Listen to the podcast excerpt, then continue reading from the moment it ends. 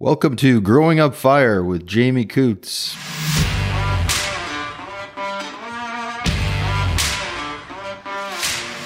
Seahawk, it is our commitment to you that you have complete access to the top professionals, industry experts, and products for your fire service.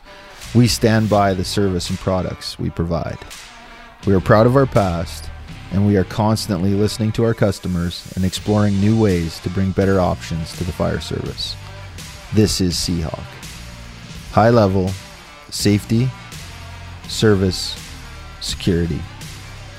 Please visit our website at www.seahawkservice.ca or give us a call at 1 888 791 4210. Welcome to Growing Up Fire, Season 4. I still am having a hard time saying that it's Season 4. So I'm here with Rick and Kelly, and I'm not going to give you their last names because I want you to earn it this time. So you're going to have to listen, and you're going to be like a lot of you, especially over in, uh, sorry, I call it the Middle East. You, you guys call it Ontario, are going to know these guys. There's going to be some folks from Alberta also that know Rick as well. And Kelly, I'm going to guess there's people, so this is listened to in 14 different countries. There'd probably be some people in these other countries that might even know you. So that's exciting for me. And we'll get that all figured out as we go along. So thanks for being on the show today, guys. Thanks for having us. Thanks for having us, for sure. So you say that now, but we're just getting started. so we'll see in 50 minutes from now if you're still pumped about being on here. But no, I appreciate it. And we were just kind of talking about the podcast and, and what it's all about and how it goes. And so for me, it's that starting point, right? It's growing up fire, coming up in the system. Do you have fire, other fire people in your family? What do your kids think of it and, and all of that stuff? So Kelly, we're going to start with you, right? And kind of your growing up fire story, how you got into business and how you like it. It's funny that you mentioned that. Just before Christmas, I linked up with a fellow on Facebook that kind of got me started. And it was about 36 and a half years ago. I met this guy on the street corner of a little town that I lived in and said, Hey, do you want to be a volunteer firefighter? And I said, Wow, yeah, I do. Not knowing anything about the job. And here I am 36 and a half years later. I often think back now and wonder what ditch I would be lying in if I didn't go down this path because almost immediately I knew that that was my calling and this has been my career. I tell my kids all the time, this isn't a job for me. This is my career. This is what I love to do. And I, and I, I ask them to do the same thing, find something that they really love and, and do it. And my brother, who is four years younger than I, also has just over 30 years in the fire service. And uh, we started out together and pretty proud of that. Nice. And you're both, if I remember this correctly, are fire chiefs now. That's correct. So yep. You got the same job. You got to the same. You guys ever have fire chief fights? Like who's the smartest fire chief and who's the. Particularly at the camp. and I know uh, every once in a while, and, and, anybody that knows me, and particularly those people that come to our hunt camp, which are mostly firefighters and, and police officers. Of course, that's who we hang out um, with. Every once in a while, my brother, who is a bit younger than me, but I'm aging, so uh, he hasn't recently, but he, I always ask him if he wants to take a shot at the title, and he, he rarely steps up. But one of these days, I know that that he probably will, and, and I, I'll be. I feel like this podcast might be the catalyst now. I feel that. I don't want to get a phone call or a FaceTime, and you got like you're all black eyed. Man, I shouldn't have said that on the podcast. So I wasn't trying to start any family drama. I just think that it's cool that you're both fire chiefs and you both you kind of have that built-in person because it's family and then that built-in person that has the same job as you. So we know in this job that sometimes you need some advice right? And sometimes you want to have a even more candid conversation than we typically get to have in a fire hall. And so it must be nice to have that person to be able to just say hey this is i'm going to get a little deep on you bro but what do you think of this? Right? Yeah it really is. It really is that's cool. All right. Is there other people in your family that have a fire, or were you kind of like the first generation guys? And- yeah, surprisingly, no. It's just us. There's no other people. Now, I, I did start my full time career. My career as a paramedic. My grandfather was a, a, medic in World War II, but that's about as deep as that goes. Nice. You, you just said paramedic on my show. It's okay. We're friends. You can say You're not going to like the, me much. The growing up fire show. Uh, no, no. I, was a, I took my EMT training. My son's a paramedic. I just always like to make fun of that point in the. while we're talking to you, like walk us through, right? So you did the volunteer stuff, you got your paramedic license, then you started being a career firefighter at some point. Yeah, so kind of came up through the rank and file, firefighter, training officer, and a paid on call, and then started to educate myself in fire. Then became a full time paramedic. And then I got actually a, my first full time fire chief's role when I was 26 in a small Oh, wow, uh, awesome. fire department. That's probably a whole other discussion. if you want to talk about baptism by fire, that, that was a, quite a learning experience. So growing up fire while you're on fire. While you're on fire, yeah. Luckily, I have no hair. Maybe. I just really quickly realized that because I was a good firefighter didn't mean I was a good leader. And man, that I have a time trying to get up to speed with the leadership stuff that's required of a fire chief that is so, so much different than being a firefighter. Yeah, at 26, right? I didn't do it till just like early 30s, and I know how much I struggled. So even you know like five years sooner than that, I can't even imagine. So we'll zoom back to that. And you also talked about being a training officer. So we're, we're going to get to Rick next, but I, I want to we're going to talk in this show about that phase of your career when you're a training officer, and how some people love you and remember you forever, and some people don't love you and how some people you're super annoying to and others like I love your passion and let's get into it. And so we're going to talk about that some more too, which got Rick staring at me really weirdly now. So it's it's too late. You said yes, you're on the show, Rick. So let's talk about your growing up fire story. Well, I was born at a very, a very young age. no, See, uh, training officer, I just what, can- what can you say? Uh, I grew up in a, a little town in Manitoba. The town had less than a thousand people, and it was a, a true volunteer fire department. You didn't get anything for being there. My uncle was the fire chief. My dad was the assistant deputy, and I had another uncle that was a captain. oh wow. So uh, yeah, when you start there, literally all eyes are on you, kind of thing. But the good part was I started the same time as two of my friends from high school and my cousin. So we kind of figured things out rather quickly and how to to make everything work. And I was there for about two and a half years before I moved away to college. Moved to Alberta. oh, moved to Alberta. What a beautiful province. Thank you for mentioning that. No problem. Kind of reminds me of Quebec. Oh, now Not gonna go there. Okay, we have to pause here. so anyway, I moved to Alberta, went to school. I got a bachelor's degree in a little college outside of Grande Prairie. While I was there, I joined the fire department and stayed with the fire department. Got my 1001 training through them. I think we could say the name of the town because it. Sure, if you want. Yeah, I love it. Sexsmith. Yeah, and, and I love that program, which is why oh, I Oh, yeah. want to say. So I got to visit there many moons ago. I think I was working for the fire school, and they sent me up there to do a course. And I got there, and it was like ninety percent of the fire department was going to college there. And everybody kind of joined up the fire department, and it was kind of like I don't want to say an extracurricular activity of the college, but it was almost like that. It was a It was actually driven by an old chief that was there. He ended up retiring recently from Spruce Grove. And it was a small town, 1,500 people, bedroom community to the city of Grande Prairie. How do we get daytime firefighters? Who's here in the daytime? Well, all the students in the college. So he actually approached the college and said, I want to put this program together that will train firefighters. They sent one of the professors to audit the course that he was doing there. It was uh, Alberta Firefighter Part 1. no pressure, right? No pressure at all. University professor. Well, that professor ended up joining the fire department. oh, And basically, he was the driver from the college to get that program going. He loved what was going on. He believed in it so much that he drove that program until he passed away from cancer. Oh, wow.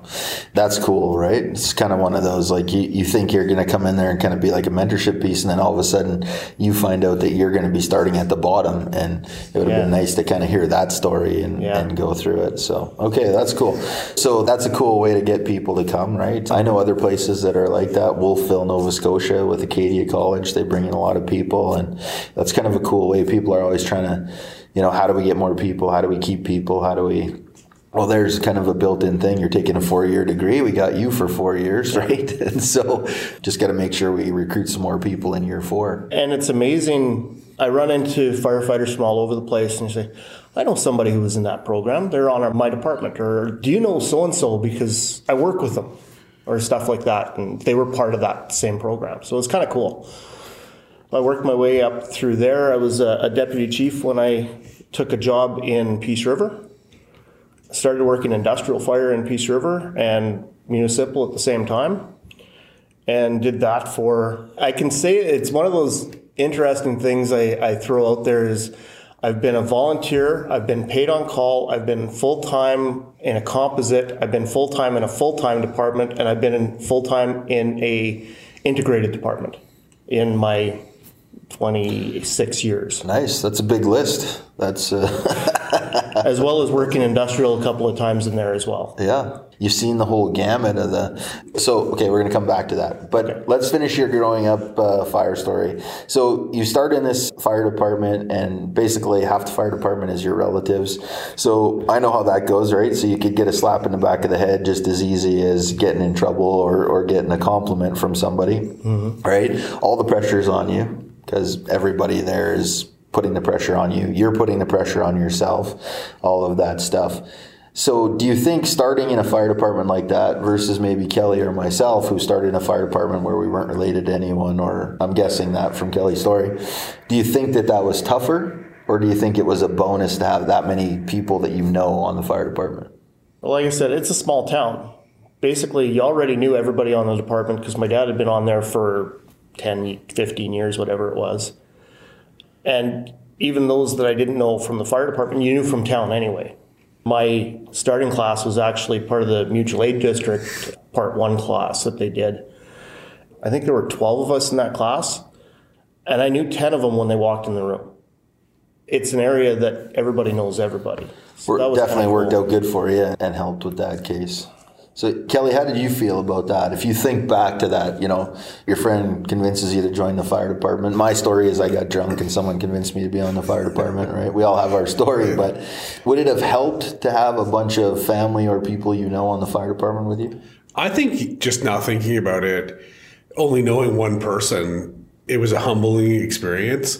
And I think it helped me grow as a person. Not that having a relative would have been a bad thing on there, but not knowing anybody, it kind of forced you to get in, dig in, jump in, and create and build new relationships. And that's uh-huh. kind of really what, what the fire service is all about building relationships and that brother and sisterhood. So I, I think for me, it worked out pretty good. And one thing that I gained through all of the places that I've been, I had some just amazing mentors.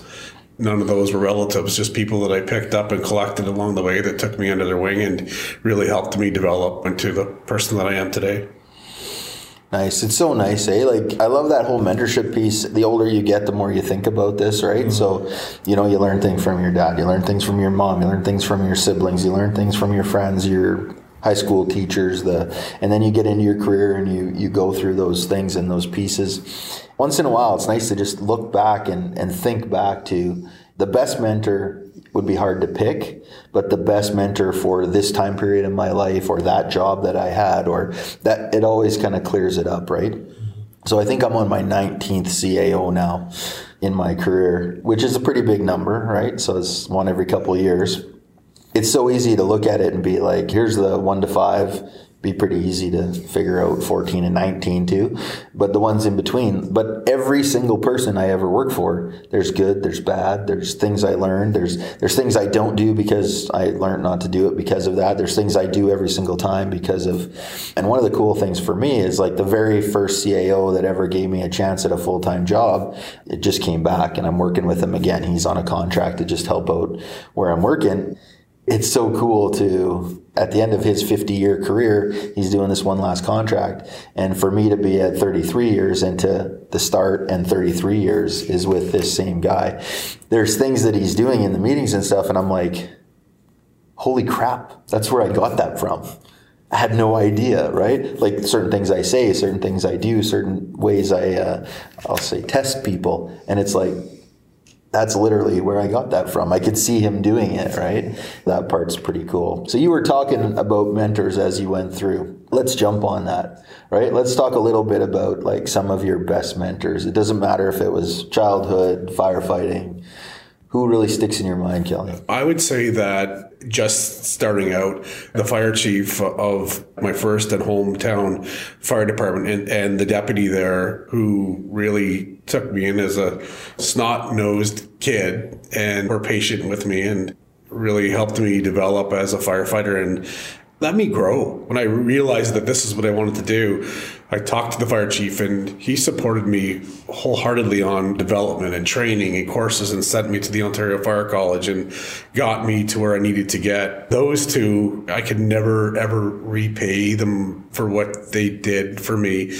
And then when I got in the administration component as a fire chief, one particular guy who was also the CAO became the CAO of the first fire department that I was the fire chief in really got me on the educational component. I had, I knew nothing about budgets and he was the treasurer at the time and we became close friends and he took me under his wing and was probably the catalyst and the reason why I went to do my master's degree. I mean, he just performed a different level of mentoring in that administrative component, learning the systems, helping me with budgets and that stuff. So really good folks. And, and I would even include in there the manager for my full-time job when I was a paramedic, just really supportive, knowing full well that fire was in my heart. I was a paramedic and he used to call me the mirror calendar and he always, you know, joked, but, but really helped me develop as a person and, and a human and, you know, didn't have to do that Right. Yeah, it could have just been a boss, right? Right. But turns into a friend and a mentor. Particularly when he's a medic guy and I'm a, a wannabe firefighter guy. Yeah, that's right. Yeah, could have easily been on two sides of a coin there, exactly. right? That, yeah. How about you, Rick? You must have had some good mentors along the way through your I've times. had a, a few really good mentors. Some in the fire service, some in other endeavors in my life, other areas the first one that that really directed me and, and made me realize that I could do fire as a full time job was the chief I had in Sexsmith. Nice. As matter of fact, he became not only a mentor but such a good friend that when I got married five years ago, he was my best man. Nice. He came out here for that. And he's recently retired and now I guess I got to drag my wife out to Alberta to visit the new homestead that he has out there. God's country, brother. Come absolutely, on back. Absolutely. but another mentor I had, and well, I had a couple of them, but one of the ones that, that really stick out in my head, I worked with a junior hockey club as a trainer for about 12 years. And the coach of that team, Darcy Haugan, was a huge mentor. It's terrible that we've lost him too early because his his whole philosophy was turn boys into men.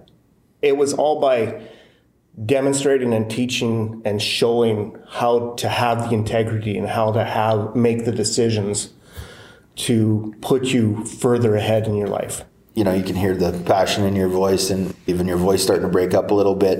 And I think that whole Humboldt bus crash and I lost a young guy that I mentored coming up in hockey and but I think the one thing about Darcy that really shines a light for me, like a beacon light, is he must have been an incredible leader because the people that talk about him and how they talk about him. And but I think that his leadership piece, even in this terrible crash and in his death, just got bigger and stronger and grew more. And the people that he had mentored and the people that learned from him, actually, I think, were empowered to to be even more like him and to take his message and to take his way of doing things out there. I'm in Humboldt in a couple of weeks. In their arena, they obviously have a lot of memorial stuff, and people talk about him all the time. And so when I'm there and I'll be looking around and I'll be like, oh, I, I know that young fella and, and point on the picture. And then right away, it doesn't matter who's at the rink, right? It's old person, young people, and they start telling you stories about the other kids. And it's so crazy because most of those kids aren't from there. Mm-hmm. They were outsiders to that community and they got brought in, right? And then they start talking about the coach and did you know the coach? And this is what the coach would say. And his sayings are all over the place. And the power of his message must have been incredible when he was around and alive. And in his death, it even just got more powerful and bigger. And that's cool. I mean, it's cool that you got to mentor under him for 12 years and to work with him at different times. It's cool that he had such a big impact on you that we can tell by sitting here that it still has a big impact on you today. And so I guess you only hope as a person, you know, Rick, you're a training guy, Kelly and I are, are fire chief in it right now. You only can can hope that you'll mentor somebody and mean enough to somebody that someday they'll talk about you in that kind of way. Mm-hmm. Right. And so to me, that's like a huge tribute for him that it's still so powerful and it meant so much to you that it's like that today. I guess we all hope we're definitely that in our kids' lives, but you hope that you could also do it for some other people out there. So maybe that's a goal. When we're talking about leadership and we're talking about mentoring, maybe that's a goal is to try and do a good enough job that you mean that much to somebody in their life. Mm-hmm. Good target. Right? For sure. Yeah. Maybe good it's target. a tough target to actually get to, but and a good piece, right? So thanks for sharing that and thanks no it's, probably tough but it's it's cool right it, it starts this other piece of the conversation that's like that's super cool Okay, we've kind of gone through these different phases, right? We've all been volunteer firefighters, paid on call, full time, training officers, deputy chief, chief. We've all said so many different roles here. I think it's kind of that part where we should talk a little bit about the favorite role, right? It's uh, as people go through, I get phone calls and messages all the time. It's like, I'm thinking about moving to captain, or I'm thinking about being a lieutenant, or thinking about moving to chief, or I want to get a full time chief job. How do I do that? I'd like to talk a little bit about, and we're going to start with you, Rick, from volunteer firefighter all the way up to what was the highest one you said, deputy chief and Sexsmith so far. What was your your favorite one? Right? What was your favorite job out of all of those, and why? In the end, I'm still a firefighter at heart. I will always be a firefighter at heart. Yeah, everybody loves driving the big trucks fast and with the lights on and all that. But I loved helping people like I did a stint as an EMT in Alberta. That 10 years roughly was, I learned a lot and you got to help people every day. That was just the most amazing part. I find right now my passion is teaching, but I could be just as happy getting on a, a busy truck and, and running calls all day, every day. Nice. I don't think he told me the one that he wants the best. Eh? He's a. I, I'm being a, as politically correct as being, I possibly can. You're being a trainer. you're using your trainer on me. You, you, took my own question and turned it around, and uh, no, it's I get it. Right, I understand. I. I love kicking indoors too. Although with my knees now, if I kicked in a door, I'd probably be a cripple for the rest of my life. So that's passed me by. But so Kelly, how about you? That really is a tough question. I see Rick's leaving opportunities open, so he's leaving doors open for, for future endeavors. yeah, perfect. I don't know. I think I break it down in phases of my life and my career. There's no question that being a firefighter is just an awesome and amazing role, but I've enjoyed everything else that I've done through and with my career particularly the meeting of people and the networking and that brotherhood that the fire service brings to us. But if you really held a gun to my head, I probably would say, and, and anybody that knows me will think that this is maybe weird, but I did a stint with the Office of the Fire Marshal for a number of years in the province of Ontario. And I know I've told this to people in the past that that was the best job that I ever had. We talked this week about you going to 500 fire stations. Like I think when I was with the fire marshal's office here in the province, I got to go and visit 451 fire departments in, in the province of Ontario. And I really appreciated that because I've got different perspective for everything that they do. I learned so much from them, twice as much as I brought through the door when I came.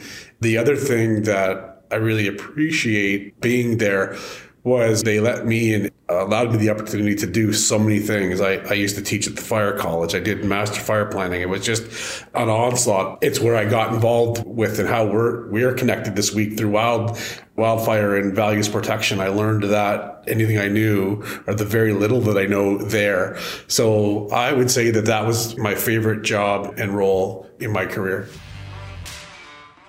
Acres Emergency Vehicles, a message from our community. A person who is risking his or her life to save the lives and properties of others deserves something as reliable as an Acres emergency vehicle. This is our mission to thank these people with the best gift we can, our best effort. Our commitment includes a firefighter driven design, manufacturing integrity, personal and professional service. We are here to serve. We guarantee personal and professional service every step of the way. Acres Emergency Vehicles, built for a life of service. Please visit our website at www.acresev.ca.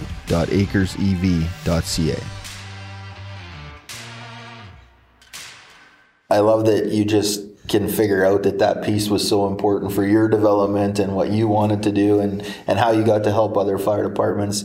And from visiting as many fire departments, like all of us sitting here have, have visited so many fire departments, that you understand how important that is, right? And getting outside of your bubble and your comfort zone and your that's that would be a tough one to beat. Like way to I'm just gonna high five you here. Like way to way to get that out there we talked a little bit uh, before the podcast started about uh, the training officer role, right? And then we've kind of brought it up a few times here.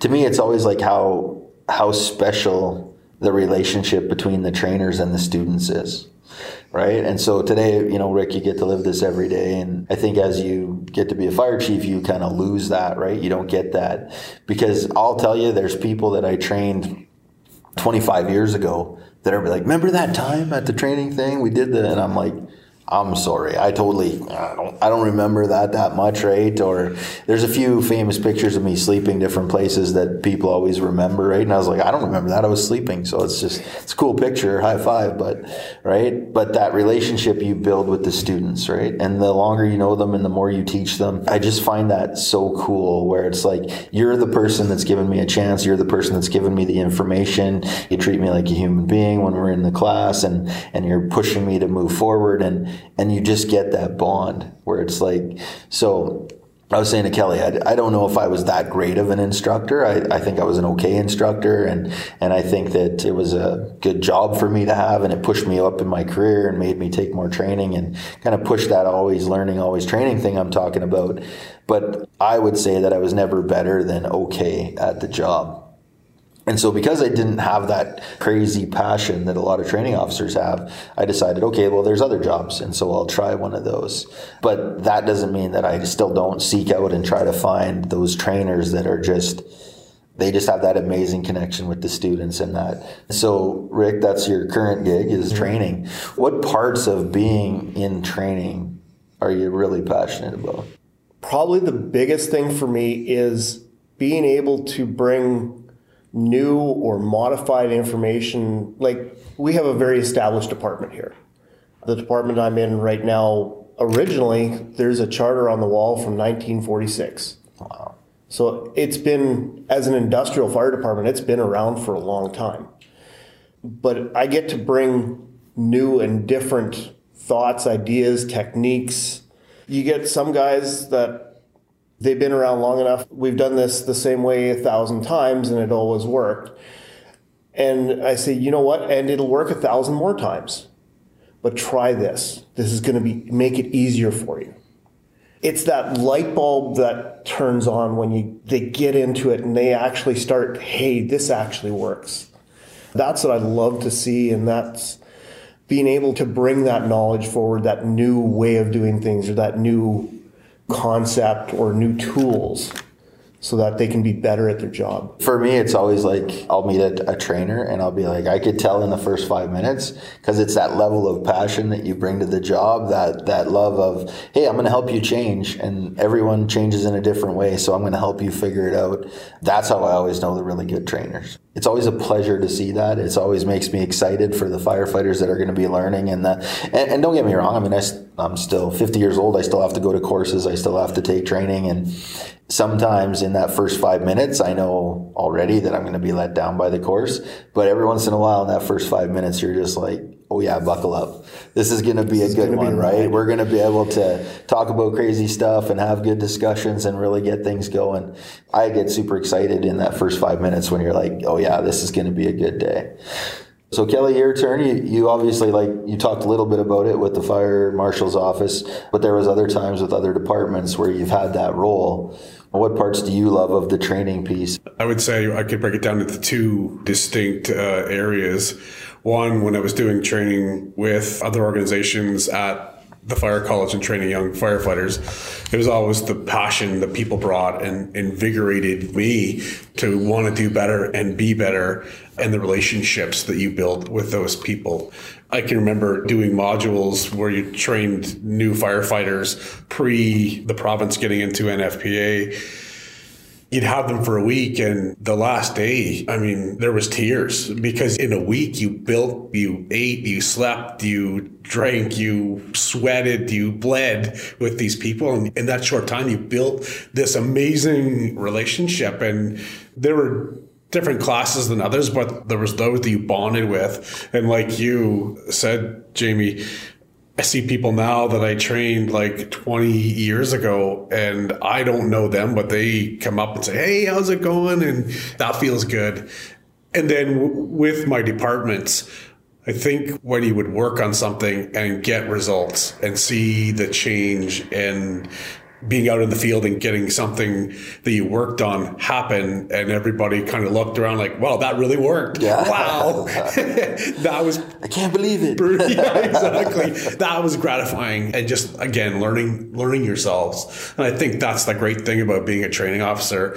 Let's be honest, training officers are a different breed. I mean, Love them, hate them. It's all It's it's, all lot. good. Yeah. it's a lot of work, and they need to carry that passion. They need to be at ten point five with everything they do. Particularly with the diversity of the classes or the or the folks that you're training, and it's a tough job. And I think that you're there to learn as much as you give. Yeah, and I think maybe I don't want to get too psychological here, but maybe that's why I didn't love it that much. I skated through high school, and I was that guy where like I'm smart enough I can get some 60s and 70s and keep my parents off my ass and and move it through. And I probably could have also done better but I didn't have to. And, and so you get into the fire service, and it's like very early on, it was like, you're not going to be able to skate through this job. You're not going to be able to just. And so then you start training, and people start asking you these hard questions, and you don't maybe know as much as you want. And there's one particular guy that'll listen to this, and he'll just laugh and laugh. Because when I got interviewed for that job, we were talking about electronic governors and different things on the truck and I don't know why if I was uh, nervous. This was the first interview I'd ever had in my life, so I bobbled some stuff and he come to my house later and we had a beer and he was like, Good news, bad news. And I was like, Start with the good news. You got the job. I was like, Bad news. Worst interview I've ever done with anyone in the entire history of me having this job. You are horrible, right? Luckily we know you and everyone likes you, so you got the job. But like if it was just based on the interview, but I gotta tell you, right? And so I was like, Hey, it's all good, Al. There's no harm, no foul. Thanks for being honest, right? I know I botched it, right? And I also, to take the lid off the box here, there was, you know, I don't know everything about everything, obviously. I know how everything runs, but maybe I don't know as enough. I had to immediately go into this. I was kind of like a student and a teacher at the same time, right? I knew I had to get my skills better. And it's pretty young when I was doing that, so I'd have to get better. And so I really enjoyed going to like the industrial sites where it was like, you know, so I'm up at Syncrude and it's like volunteers from the mine are coming to take fire training. And so they weren't really pushing my buttons and pushing me to be the best and asking a million things. They're just like, I'll take the stuff, I'll learn to be a firefighter, and I'll take my 250 an hour and move on, right? Maybe that's why I didn't love it as much as other people, right? Rick, you were talking to me yesterday, and, and you, you were talking about training, and you know there's a certain amount of hours of training we have to do every day, and all of those things. And you kind of explained it to me in three pieces, and I want you to do that again on the podcast.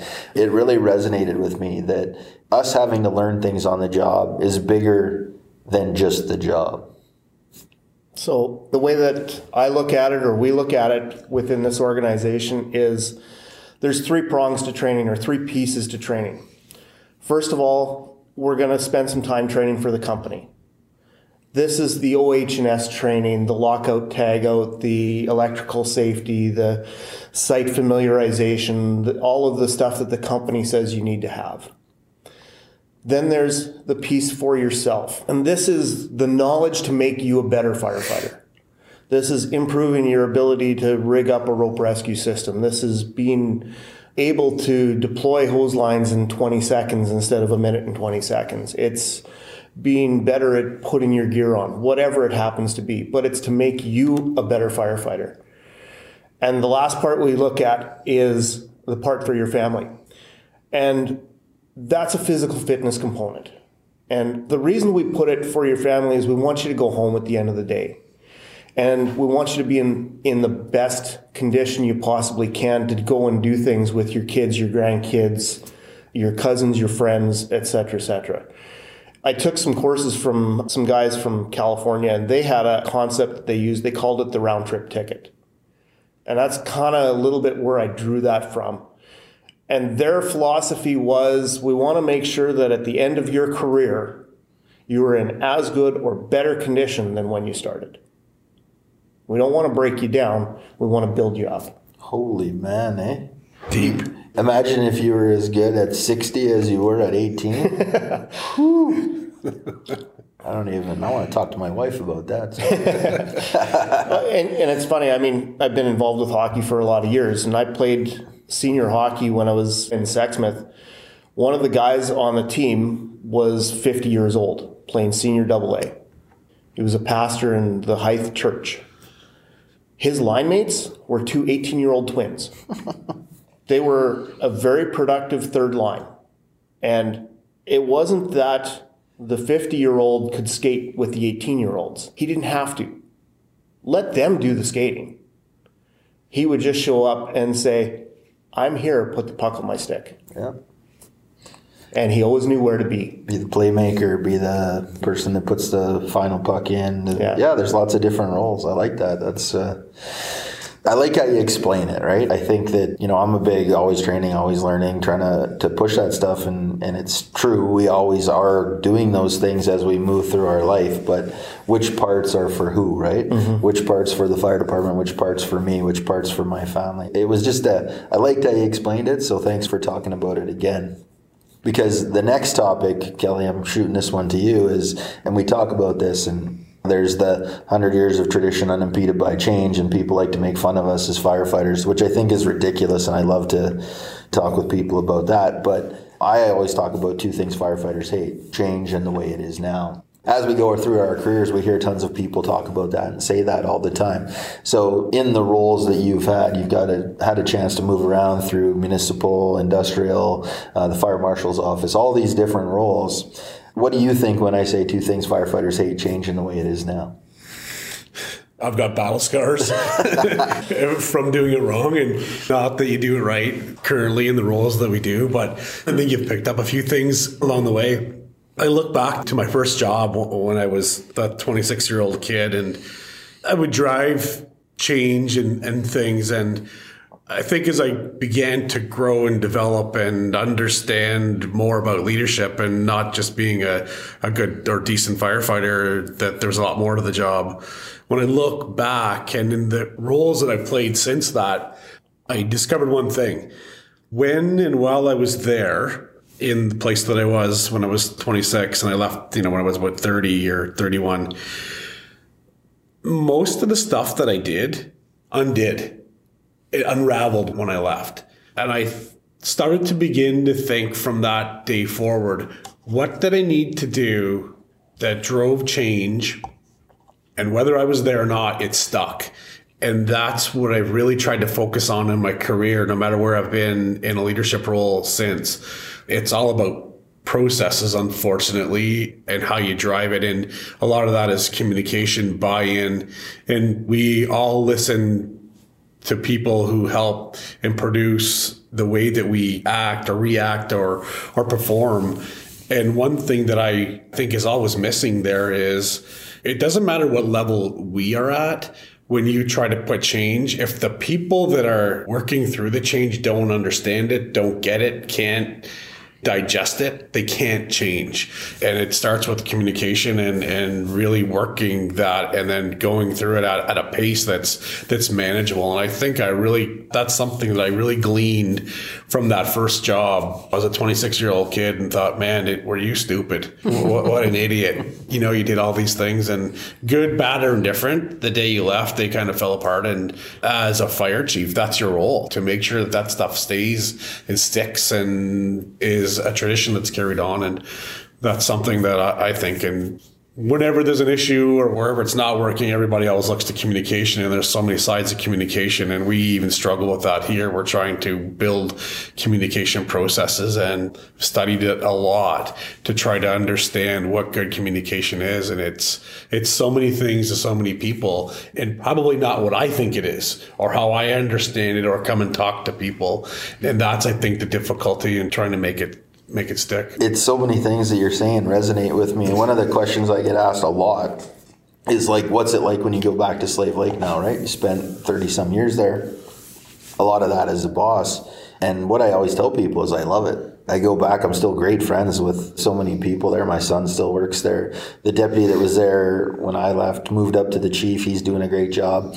And I think that's those legacy pieces. Like we gave them the tools and the programs and the processes that they need to continue just being an awesome fire department. And so when you go there, it's just, I love it, right? Is it different when I was there? Yeah. Do they do some things different than I was there? Yeah. But they just continue to want to be this awesome fire department and move it forward. And, and I think that I got to be a small part of that that legacy of we want to move forward and we want to be a great fire department. And so now they just take that to new heights and keep it going. And, and it's like good because when I left, it didn't fall apart. They just started doing it their way and started moving it forward. And so sometimes we get put into those roles where we're not quite ready for it. And you do a good job when you're there, but it doesn't all stick because you didn't have the same knowledge and experience that you have today. Rick, over to you. So same kind of thing, right? Two things firefighters hate change in the way it is now. Your job is training right now. You've had lots of other different jobs. What do you say to those people that are like, hey, I don't want to change and I don't want to? Like, how do we get them so that they want to change? I find the biggest thing is you have to show them, tell them, explain to them, find a way that they can understand that the way that we're looking at going to is better in some way, shape, or form. Is it perfect? No, but give me your input so we can make it better. The whole training thing, everybody thinks, well, somebody comes in and they teach everything and then you walk away. I have learned more sitting down and talking with these guys in the classroom. And I may get a little trouble from some groups the way I do it, but we'll start talking about ladders and by the end of the hour, hour and a half, we've spent 45 minutes on, well, how do we deploy that hose line up a ladder? Wasn't ever in the lesson plan, but it's something that they were passionate about. So we took what they were passionate about and build it into what I was working on. If you can get them to take that first step forward and second step, even if it's not exactly the direction you were heading, you can steer them back to where you want them to be. Yeah, to find those ways to get everybody involved in. Uh, I love it. That's uh, and I think those great trainers that can find a way to make it interesting for everybody in the room, even, I won't lie, I'm 50 years old, and so I'm sometimes the stick in the mud sitting at the back of the classroom, like, I really kind of wish I wasn't here, or I got other things to do, or I try not to ever play on my phone because that's a super slap in the face for people. But I definitely know that I'm putting off the whole I wish I was anywhere but here vibe. I also like that they take that as a personal challenge to get me involved and get me going. And most people that know me know there's some tricks to to get me involved and drag me in, right? So. So we're talking about change and how do we get people involved. You've both had all kinds of different experiences working with government, working with municipalities, working in industrial sites, working for industrial company, all, all the different things that go with it. And all of those have the good, the bad, and the ugly part of the processes. I actually love working with industry, right? Typically we'll have like a better, stronger water supply, better, stronger backups, better, stronger budgets, and those kinds of things. Not that I hate municipal or government or but I also feel like sometimes you can draw a straighter line from idea to implementation than you can in, let's just say, the province or the federal level or those things. But I'm here to talk to you guys and ask you. So, Kelly, we're going to get you to go first. You've had all these different jobs. You've worked provincially, you've worked with industrial, and you've worked for municipalities. What are some of the good, the bad, and the ugly that you see in those different processes?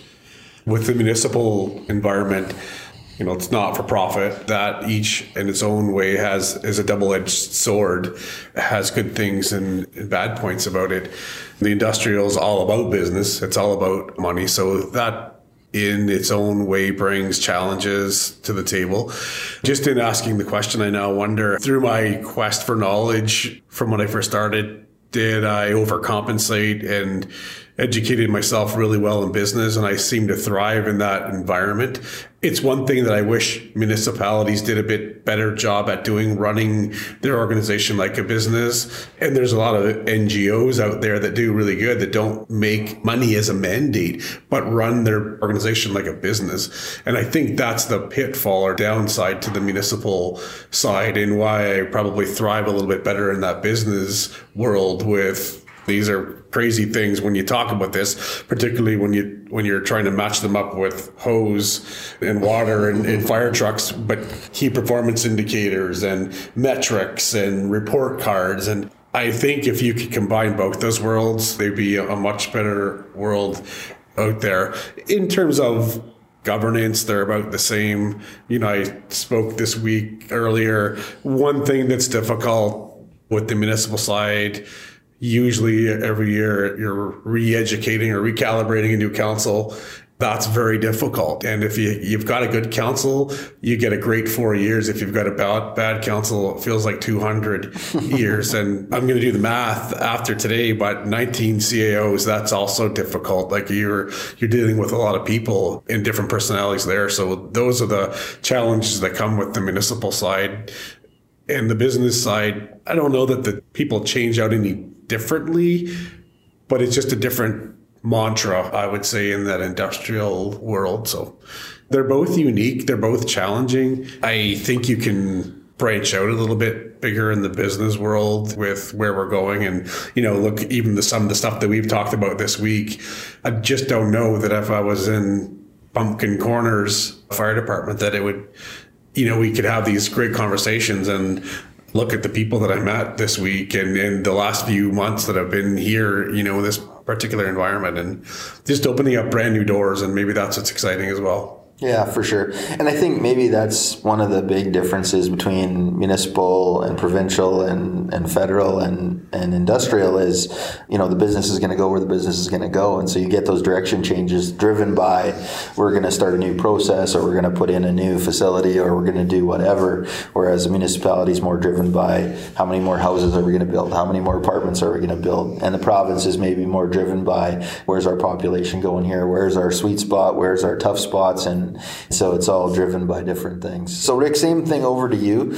You've been in all these different things, right? You've worked for industrial companies on the road doing oil field work. You've worked for different industrial companies along the way. You've worked for different municipalities. What's the good and the bad, the ugly that you've found out and lived through with your process? The good part for industrial, for sure, is you put a plan together, you sell that plan, that plan is moving forward. You show the ROI and it's a numbers game. Like it really is. If you can show them the numbers, nine times out of ten, they'll move forward with it. And I haven't been heavily involved in the the leadership side of the like the senior leadership side in municipal, but talking with my previous chiefs, it's kind of like they can show the ROI all day, every day, but now it's a people thing. It's not just numbers driven. And, seven and there's councilors. Seven councilors, CAO, Yep. mayor seven different departments that you're competing for that same budget dollars for. Right. It's a little bit tougher that way. When they do get the okay for the most part, I find change is easier to drive municipally because they don't have all the regulation that ties you and you have to change your regulation in order to change the way you do your job in the industrial side. That's fair. So I mean, they both have pros and cons, like the chief said. It's just where are you at the moment? Yeah. And work with it within the the conscript or, or the area that you're in. Right. Which job do you have now, right? And how does it work at this job? And okay, we're, so we're getting close to the end here, and I want to always try to give this opportunity. So when I got this much experience in the room and we're having a chat, I want you to think back to 18 year old Kelly. And you're going to give them a couple sentences right now to be like, this is how I can do better and learn better and be better what advice are you going to give yourself? Well, the first thing that I thought of is which ditch I would be in if I didn't take the right road. I would say that for anybody that's listening, this is an amazing career. There are a ton of opportunity. Go out there, do something that you love when we were talking about training, I, we're working on fundamentals with our own department. And one of our aspiring fundamentals is train more than you complain. I think that would be appropriate for today. Like just go and, and do what you do and get yourself to be the best self that you can be. Build those relationships. I mean, I couldn't have been sitting here where I am, even meeting you, Jamie, without Rick and the network that he has so it opens up so many doors and that's what I would like to leave everybody with. The fire service is a great career. It's like any career, it has its ups and downs.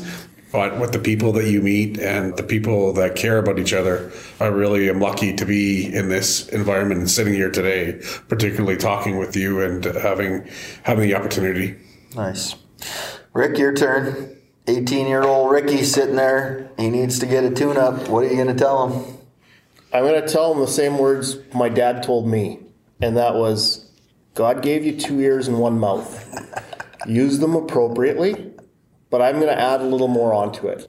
What I would really want him to do is take every second you can from every person you can and draw as much information out of them as you can. You're sitting around the coffee table, just sit and listen to the stories because the stories are where you learn. Suck it all up. Eh? Suck it all up. So that's what I'm getting. Suck it all in and train more than you complain. There that's it. That's the best ending ever. We're, we're all good. So thanks, guys. Thanks for uh, coming on the podcast with me. Thanks for uh, the week we've had together here in Ontario. It's just great to hang around with great people and talk about stuff that we love. So, Growing Up Fire, season four. Thanks so much for being on the show. Thanks, Jamie. Thanks, Jamie.